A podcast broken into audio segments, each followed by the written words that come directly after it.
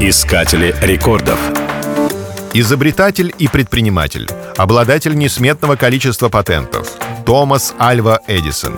Удивительно, но первое образование ребенку дала мать.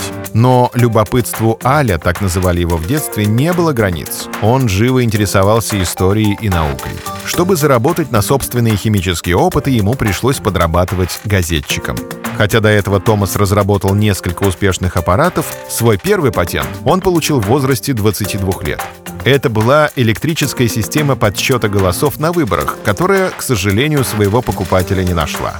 Зато успех телеграфа Эдисона был безграничен, поэтому еще при жизни он заслужил признание и получил возможность работать в собственной лаборатории, сделав изобретательство своей профессией. Он трудился по 19 часов в сутки и искренне считал, что гений — это 1% вдохновения и 99% пота.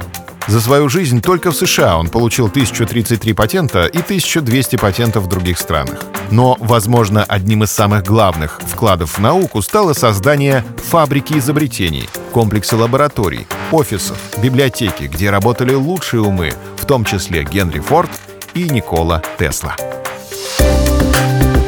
Искатели рекордов.